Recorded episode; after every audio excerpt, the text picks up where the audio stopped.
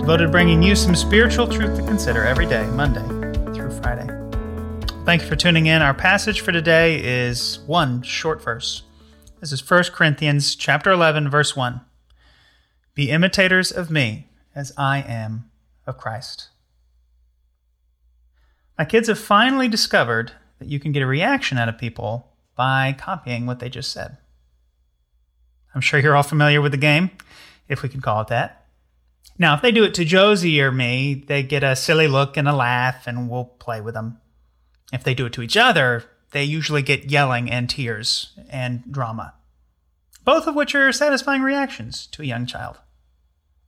But this idea of playing copycat is actually an important part of Christian discipleship. It is a theme that shows up all over Paul's letters. Twice here in 1 Corinthians, twice in Philippians, twice in Thessalonians, and in 2 Timothy. Nowhere is it expressed as succinctly as it is here in chapter 11 Follow me as I follow Christ. Now, the second part seems intuitive to me. How foundational to our Christian faith is this idea of emulating Jesus? Ephesians 5 1 and 2 Be imitators of God as dearly loved children, and walk in love as Christ loved and gave himself up for us. And there are those old bracelets people used to wear WWJD, what would Jesus do? The reminder to live like Jesus, while difficult, is very simple in concept. It's, it's an idea that's even embraced by some that don't claim Jesus as Savior, that don't believe that he was, in fact, the Son of God. At least he was a good moral teacher and an example to follow. What some people might struggle with, myself included, is this first part imitate me. First, the idea of someone saying, listen, if you really want to live for God, live like I live, seems a bit arrogant, maybe, a little presumptuous. And secondly, I'm getting more and more burnt out on these high profile Christian leaders being exposed as hypocrites. It's not just high profile ones. We can think, all of us, of Christian leaders we personally know who had a tragic fall from grace. Who can we trust enough to emulate these days? Well, two thoughts. One on Paul's confidence. And it is confidence, not arrogance. Paul's confidence was never in himself. He says in his writings he counts all of his past accomplishments as rubbish.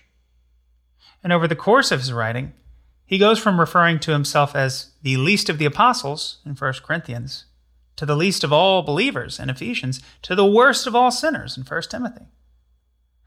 Paul's confidence is in Christ. He says earlier in this book, For I resolved to know nothing while I was with you except Jesus Christ and Him crucified. He also says, Let the one who boasts boast in the Lord.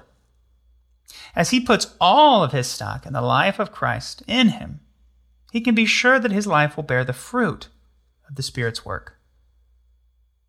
Furthermore, we can imitate those who live lives above reproach without all of our faith resting on theirs, their faith. Paul wrestles with his continued struggle with sin in Romans 7. Peter was a pillar of the early Christian church, but was briefly led astray by, you know, submitting to the influential circumcision party in Galatians. Following another's example doesn't mean that we need to excuse or emulate their poor behavior. No one is perfect. But that doesn't mean that those who are further along in their faith are not worthy of their example being followed. So, whose example can you look to? Who is someone in your life that lives out of faith that you perceive to be genuine and worthy of respect? Follow them as they follow Christ. Maybe it's worth approaching them to establish a more intentional discipleship relationship. And maybe more importantly, are you living the kind of life that you will be able to find a younger believer and say, Follow me as I follow Christ? It's convicting. To be sure, we can't wait for perfection because we'll never be qualified to serve as an example of perfection. But we are called to press on to take hold of the prize, to walk by faith. And along the way, God will bring people into our lives that could use an older brother, an older sister in the faith. Parents and grandparents, you're already doing this, whether you like it or not. But how many of us also learn from mature believers that weren't part of our biological family? It might just be that God wants to use you for that as well.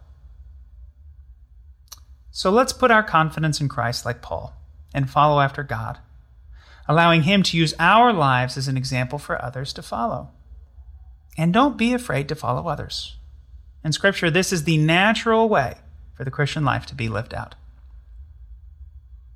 Lord, we thank you for our Bibles. We thank you for our New Testaments, God, and for these writings um, that remind us to follow you, to follow your example. And we know that we need your power and your life in us to do it. And we thank you that you have given us everything we need for life and godliness. God, and that that might include examples to follow around us. And we naturally do this. Um, so help us to, to embrace this in our lives, to have people that disciple and, and serve as an example to us, God. And, and give us the confidence in your life in us to find younger believers and say, Follow me as I follow Christ. This idea of sanctification, of discipleship, of, of doing life in relationship together, this is part of your plan. This is the way you design it to work. So help us to embrace that. For your glory and our good, we ask in Jesus' name. Amen. Well, thank you for tuning in to another edition of Let's Talk. Church family, you are loved. Have a blessed day.